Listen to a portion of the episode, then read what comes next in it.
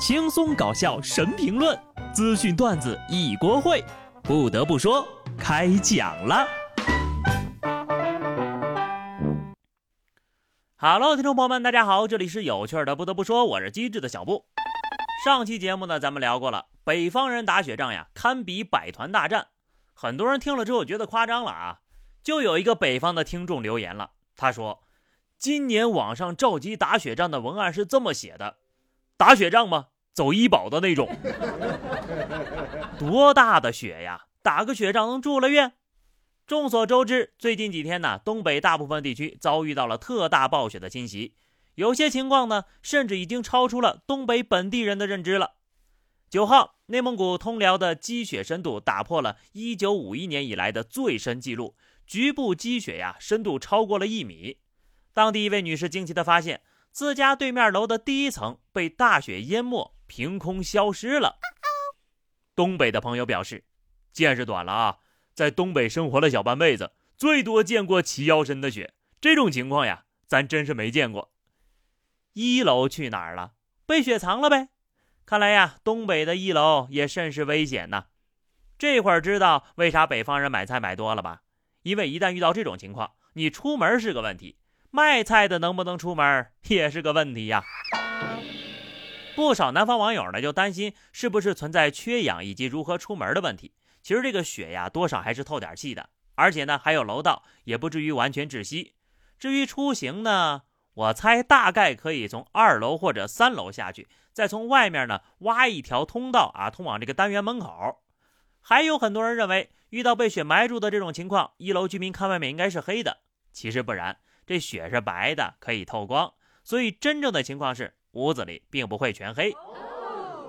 下雪天出个门呢，已经很不容易了啊！建议大家不要在外面胡闹。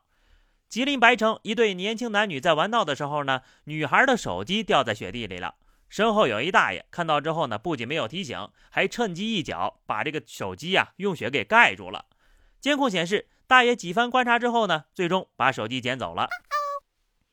我寻思这手机没人要了呗，猫埋屎都没你埋的快。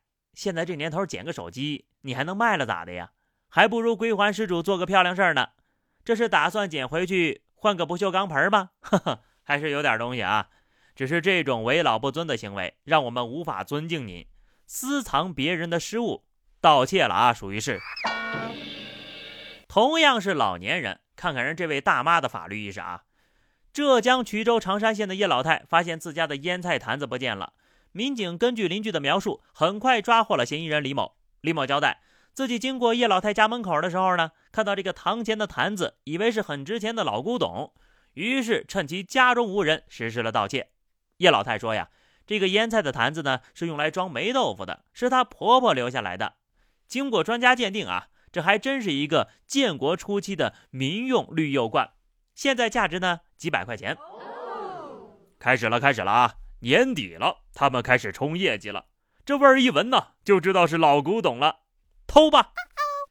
殊不知里面的腌菜都快比坛子值钱了呀！这贼眼力劲儿见识差了点啊！古董确实是古董，就是不太值钱，也还好不值钱。这要真是乾隆的腌菜缸子。大概这辈子都出不来喽。下面这位大姐偷菜的我见过，进货式的偷菜我还真是头一回见。浙江杭州当地农贸市场多处摊位被偷菜，累计损失约土豆六十斤、猪肉三斤、香菜四斤、西红柿八斤。民警迅速将嫌疑人杜某抓获。杜某呢，就曾经因为盗窃六百斤大白菜被警方依法行政拘留过。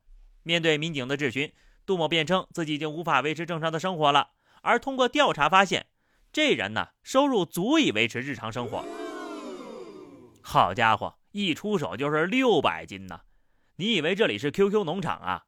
六百斤的大白菜怎么偷的呀？是你最起码得有个车来拉吧？有这体力干点搬运的工作，够你买多少白菜了？丧尽天良了啊！属于是，菜农挣钱也不容易呀，起早贪黑的。你还真下得去手。人呐，都知道自己赚钱不容易，但总觉得别人的钱是大风刮来的。话说，什么时候也给我刮一个亿呀？我想买个房子。十号上午，位于杭州西湖边上的蔡元培故居以一点二亿成交了，这应该是双十一卖的最贵的东西了吧？这房子啊，我也知道，去年我就想买了，但是这个钱呢，还差了一点点。今年凑了几张十块钱的优惠券，打算出手，结果晚了一步。虽然有人下手了，但我还是想问你一句：双十一优惠大吗？有没有那种满一点二亿减一点一九亿的券呢？跟这个房子相比啊，其实我们家的房子也就只差了一个西湖。买房这种事儿，从来都是旱的旱死，涝的涝死。话说下面这种房子，你敢不敢买？苏州一处凶宅被司法拍卖了，在拍卖的前一天呢，该屋内进行了二十四小时的试睡直播。据介绍，该房屋的房主呢，生前赌博欠下了债务，在屋内烧炭自杀了。法官解释。这种特殊的房屋在交易当中很容易引起纠纷。直播的目的啊，就是为了营造凶宅不凶的氛围。光直播个一两次有什么用呀？啊，那么多观众看着呢。有能耐啊，你就每天住在房子里直播日常。而且其实大可不必这么折腾，降价不就行了？重赏之下必有勇夫。毕竟呀，穷比鬼可怕多了呀。话说，人类的本质就是叛逆吗？安徽淮北象山区步行街一电动车被盗，民警前往一饭店抓捕盗窃嫌疑人。民警赶到时呀，发现这个嫌疑人正是饭店的老板。他对民警说：“让他先把客人的菜给炒好了。”于是呢，民警就等他炒完菜，才把人给带走了。先把菜炒完，就还挺尽职呗。我替顾客谢谢你啊！都当上老板了还偷东西，这店真是可惜了呀。刚开业就，真是太可惜了。做人嘛，可以缺钱，但是不能缺德。江西南昌一个小学生呢，连续一个月拨打幺幺九骂人。经过线上几天钓鱼，这位小学生呀，终于上钩了。消防员上门送来学习大礼包，其中呢还有一本《道德经》。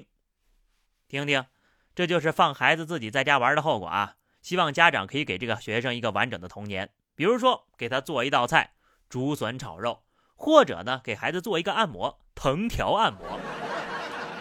考虑到有这样的孩子，他的家长呀，估计也得教育教育。所以呢，建议消防员再给孩子的父母送一本《育儿经》。最后正经的说一句啊，消防人员的做法是很赞的。如果能联系到家长，普法并适当的处罚，就更好了。勿以恶小而为之呀！如果家长不教育，以后的社会一定会教他做人的。湖北武汉禁毒大队的民警下班到台球厅打球，刚开球不久，民警就看到一张熟悉的面孔。原来呀，是最近一直抓捕的逃犯。在等待增援的时候呢，这个逃犯呢还来到台球桌边旁观，哈，时不时的点头称赞：“哎呦，这个警察叔叔的球技不错啊！”约一刻钟之后，增援民警赶到，将其抓获。行啊，朋友，闲着没事来搞一下行为艺术呀！靠近让我看看。有点意思呀，东西是牢的，这可是要载入史册的呀。日子是越来越有盼头了啊！民警下班了，但没完全下班。一看这人的小嘴就掐了蜜，夸的人都不好意思了，赶紧赠送一副手镯。你们发现了没有？好多案子都是因为在人群当中多看了一眼，他就给破了。看来呀，不能只专注于工作，生活当中会有更多的收获。还有就是脸盲症。不适合当警察。